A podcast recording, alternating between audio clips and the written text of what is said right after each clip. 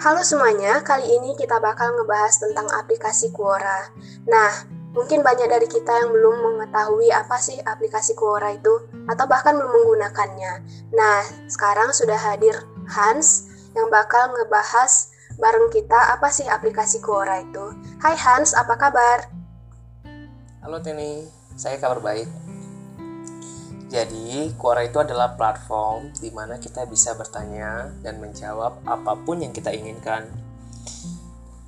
Kalau kamu misalnya punya ketertarikan dalam bidang sains, kamu bisa nanya di Quora. Misalnya kamu mau nanya ini, kenapa sih langit warna biru? Nah, kamu bisa nanya itu di Quora. Nanti ada orang-orang dengan kemampuan tertentu yang akan menjawab di Quora.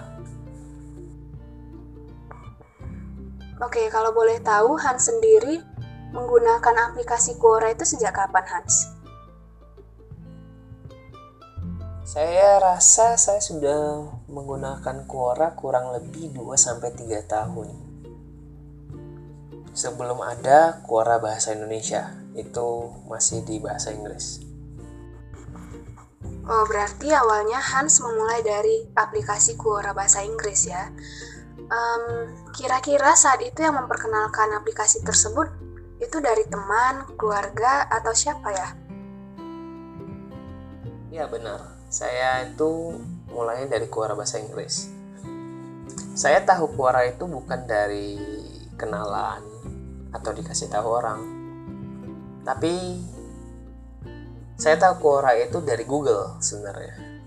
Jadi ketika saat itu saya pengen nanya sesuatu gitu di Google dan yang keluar pertama kali itu Quora. Dan ini nggak terjadi sekali, saya nanya beberapa hal. Dan sering kali yang keluar pertama kali itu adalah Quora. Dan mulai dari saat itu saya sering menggunakan Quora. Saya jadinya tertarik sama Quora dan saya suka buka website Quora. Itu sih pertama kali mengapa saya menggunakan Quora. Sebenarnya mirip sih antara aku dengan Hans tadi. Uh, dulu aku pertama kali ngebuka Quora itu karena aku nyari di Google. Kalau nggak salah pertanyaannya, kenapa terjadi pembiasan cahaya gitu kan. Nah, yang keluar itu Quora yang paling atas. Nah, beberapa kali aku cari terus, cari terus dengan pertanyaan yang berbeda, tapi yang keluar tetap Quora. Akhirnya aku uh, penasaran kan dengan Quora ini apa sih akhirnya aku daftar dan untuk beberapa bulan aku betah di situ dan um, perspektif aku pertama kali mengenai Quora itu Quora itu beda banget dengan aplikasi lainnya dan bahkan lebih jauh lebih berguna menurutku. Nah, kalau Hans sendiri perspektif Hans gimana Hans? Pertama kali menggunakan Quora. Perspektif pertama saya itu sebenarnya sangat kagum ya. Saya sangat kagum dengan Quora. Karena pertama kali saya lihat Quora isinya itu adalah orang-orang profesional orang-orang yang ahli pada bidangnya. Seandainya kalau kamu nanya tentang kesehatan maka yang jawab itu adalah dokter. Kalau kamu nanya tentang sains maka yang jawab itu saintis. Bahkan terkadang ada orang-orang besar yang juga menggunakan Quora. Misalnya Barack Obama ada juga prime ministernya Kanada seperti Justin Trudeau. Ada juga uh, salah satu calon presiden Amerika Andrew Yang. Jadi Quora ini adalah kumpulan orang-orang yang ahli pada bidangnya. Itu yang membuat saya sangat kagum dengan Quora. Oke, kalau berbicara mengenai benefit, Hans sendiri merasa benefit dari Quora itu apa saja? Benefit menggunakan Quora ya? Sebenarnya banyak ya benefitnya. Sebelumnya kan saya ada bilang kalau Quora itu diisi banyak profesional. Nah, kalau seandainya kita nanya suatu pertanyaan dan dijawab oleh seorang profesional pada bidangnya, maka kita bisa menjadi lebih yakin bahwa jawaban yang diberikan itu adalah jawaban yang baik.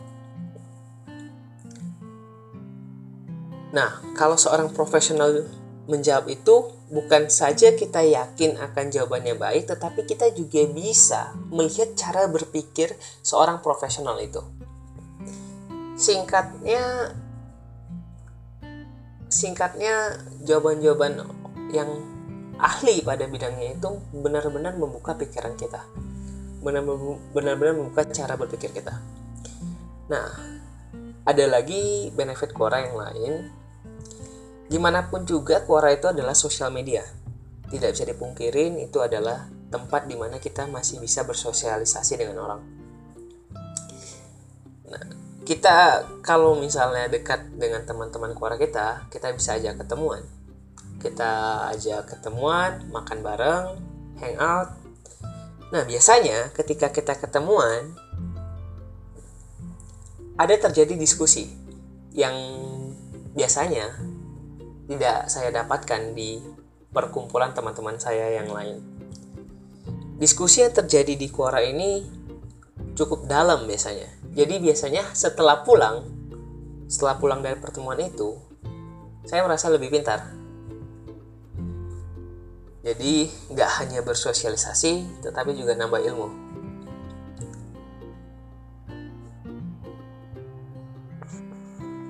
Oh iya, sebelum kejauhan kita di sini pengen tahu um, seorang Hans Martino itu biasanya kegiatannya apa?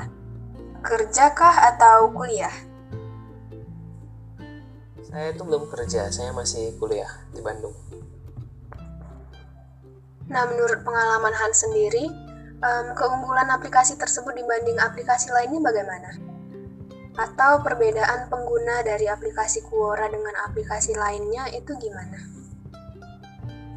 keunggulan dan perbedaannya ya sebenarnya banyak keunggulan dan sekaligus pembeda antara Quora dengan platform yang lain salah satunya itu seperti yang sudah saya sebutkan sebelumnya itu adalah tentang profesionalitas bahwa banyak orang profesional di Quora sehingga ketika kita menanyakan sesuatu seputar kesehatan yang akan menjawab itu adalah dokter dengan begitu, kita bisa menjamin jawaban yang kita dapatkan adalah jawaban yang berkualitas.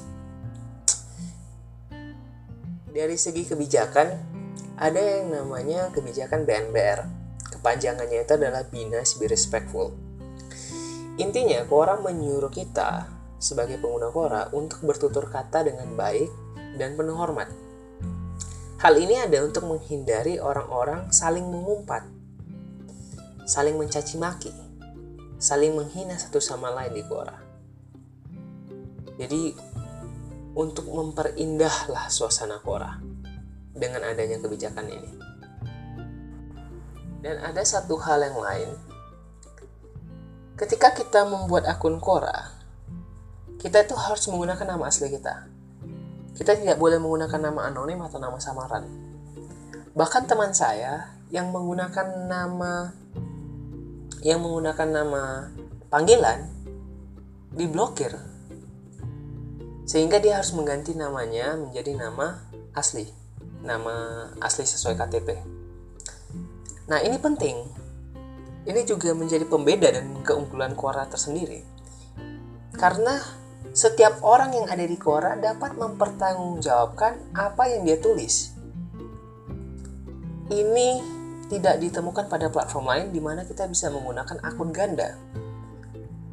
Kita bisa menciptakan akun baru, akun anonim untuk katakanlah menyebarkan kebencian, misalnya jadi haters untuk seleb-seleb tertentu misalnya.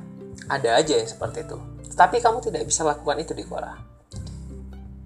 Kamu harus mempertanggungjawabkan apa yang kamu tulis sehingga kalau kamu ketahuan melakukan itu biasanya kamu diblokir. Nah, adanya kebijakan ini sebenarnya itu untuk melindungi Quora itu sendiri. Karena akun-akun ganda itu sebenarnya bukan saja melanggar kebijakan Quora, tetapi tidak sesuai dengan visi misi Quora, di mana Quora itu ingin menyebarkan ilmu, to share knowledge. Akun ganda ini seperti yang kita tahu, banyakkan dari mereka itu adalah akun-akun yang tidak ingin bertanggung jawab atas apa yang mereka katakan sehingga mereka gunakan akun anonim misalnya mereka menyebarkan kebencian menyebarkan e, rasa tidak suka kepada orang-orang tertentu Nah, karena ini akunnya itu tidak ada yang tahu punya siapa dengan nama Samara juga, maka dia tidak bisa mempertanggungjawabkan apa yang dia tulis. Nah, ini adalah hal yang sangat dikucilkan ya sebagai pengguna Quora. Jadi banyak pengguna Quora yang sangat mengucilkan ini. Tidak suka dengan akun-akun aneh yang namanya nggak jelas, ngomong kasar, ngumpat-ngumpat orang. Sangat merusak suasana Quora kalau ada orang seperti ini. Wah, ternyata begitu banyak keunggulan dari si Quora itu sekaligus pembedanya dengan platform-platform lainnya. Bahkan saya sebagai pengguna pun baru tahu ketika kamu bilang tadi Hans ada beberapa fitur yang tidak ada di platform lainnya yang berguna untuk menjaga suasana dari Quora itu sendiri. Contohnya akun ganda. Nah, berbicara mengenai pertanyaan. Kamu seberapa sering sih menjawab pertanyaan di Quora? Dulu saya bisa menjawab lebih dari tujuh pertanyaan per minggu. Tapi semakin ke sini makin berkurang karena semakin banyak pertanyaan yang sudah dijawab. Sehingga saya nih paling banyak 2 sampai 3 jawaban lah per minggu. Oke, menurut pengalaman Hans, pernah nggak ngerasa bosan dengan aplikasi itu sehingga malas buat jawab pertanyaan-pertanyaan yang ada. Ya pernah lah ya. Saya udah main sekian lama, saya ada saatnya juga bosan Quora dan malas ngejawab pertanyaannya. Apalagi kalau misalnya pertanyaannya nggak bermutu, nggak penting, biasanya saya malas, biasanya saya ngelewatin pertanyaan seperti itu. Nah, kalau bidang pertanyaan yang sering Hans jawab itu di bidang apa, Hans? Karena saya mahasiswa sains, jadi banyak jawaban saya yang berhubungan dengan sains. Namun tidak menutup kemungkinan saya menjawab hal yang lain juga. Saya juga punya ketertarikan pada bidang matematika. Banyak juga jawaban saya matematika, politik, sama biasanya itu adalah isu sosial. Oke, berbicara mengenai pengguna dari aplikasi Quora itu sendiri, kalau dari sudut pandangku bahwa pada umumnya pengguna dari Quora itu adalah orang-orang yang kritis. Nah, kalau kamu sendiri, Hans, pernah nggak sih ngerasa capek buat berpikir kritis? Ya, pernah, benar sekali bahkan pernah ke satu kejadian di mana ada suatu pertanyaan yang pengen saya jawab dan ketika saya mencoba menjawab itu ternyata saya membutuhkan waktu yang berpikir lebih lama dan saya tinggalkanlah itu dalam bentuk draft kemudian saya lanjutkan besoknya tetap juga tidak terjawab pertanyaan itu dengan baik saya tinggalkan saya lanjutkan juga besoknya. Dan ini terus berulang sampai dua minggu. Pada akhirnya saya bisa merangkai kata-kata sebagaimana yang saya inginkan dan ngepost itu di Quora. Itu pernah terjadi. Dan itu sangat melelahkan. Walaupun itu melelahkan, tetapi saya merasa sangat puas dengan hasil jawaban saya. Karena saya rasa saya telah memikirkan itu dengan matang-matang, dan saya rasa saya juga tidak sambung. Oke, seperti yang Hans katakan tadi bahwa ada kalanya beberapa pertanyaan meminta Hans untuk berpikir kritis sehingga um, waktu serta energi harus dikorbankan untuk menjawab itu. Lantas untuk semua pengorbanan yang Hans berikan untuk sebuah jawaban selalu berbanding lurus dengan upvote yang Hans terima kemudian? Enggak juga ya. Ada kalanya saya tidak mendapatkan output yang banyak walaupun saya sudah memikirkan jawaban itu cukup lama. Tetapi kita kembali lagi lah ke misi Quora. Kalau Quora itu pengen membagikan ilmu sama dengan saya saya menjawab itu untuk membagikan ilmu dan bukan untuk mendapatkan upvotes yang banyak Oke, berbicara upvote, menurut pengalaman Hans, gimana sih cara agar jawaban kita di Quora itu diupvote oleh banyak orang? Serta apakah setiap jawaban yang Hans berikan dan kemudian mendapat upvote yang banyak adalah jawaban yang disertai data dengan uh, atau dari buku-buku yang berkaitan? Sebenarnya ada dua cara untuk mendapatkan upvote yang banyak. Satu itu adalah menjawab dengan kualitas yang baik. Maksudnya sini adalah menjawab tanpa harus bertele-tele, tanpa harus berputar-putar, dan menggunakan bahasa yang efektif, yang gampang juga dimengerti oleh pengguna-pengguna Quora. Jawaban-jawaban dengan kualitas yang bagus biasanya dibuat sesimpel mungkin tetapi tidak simpler. Seperti kata Mas Bram Bramantio itu adalah salah satu korawan yang favorit saya. Dia menyatakan begini make something as simple as possible but not simpler. Artinya buatlah sesuatu sesimpel mungkin tetapi tidak murahan. Kira-kira begitu artinya dan itu adalah resep untuk menulis jawaban yang bagus kita buat itu simple, kita buat itu murah, tetapi tidak murahan. Dan cara kedua adalah menjawab sesuatu yang kontroversial. Biasanya ketika kita menjawab sesuatu yang kontroversial, tidak peduli kualitas tulisan kita bagus atau jelek, biasanya kita bisa mendapatkan upvotes yang banyak kalau kita menjawab hal yang seperti itu.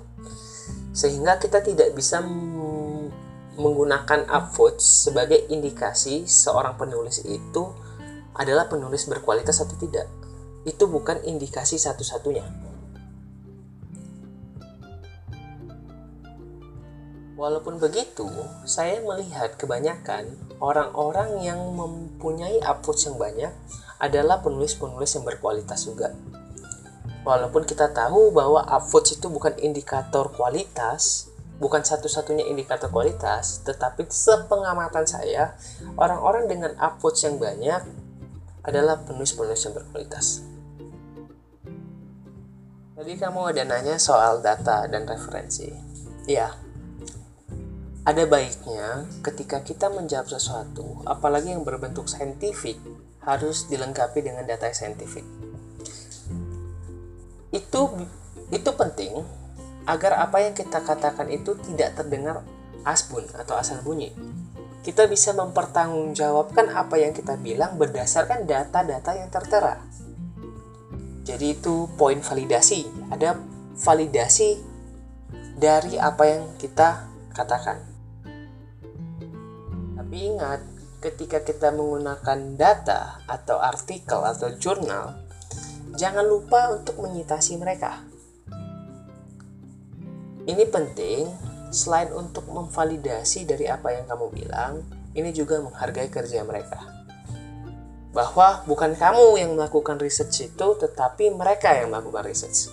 Kalau kamu tidak melakukan citasi, itu bisa masuk dalam plagiasi. Dan ketika kamu ketahuan plagiasi di Quora, kamu bisa di-ban di Quora. Begitu. Bener banget seperti yang kata Hans, um, tapi aku tiba-tiba teringat nih Hans dengan pertanyaanku yang seharusnya tadi.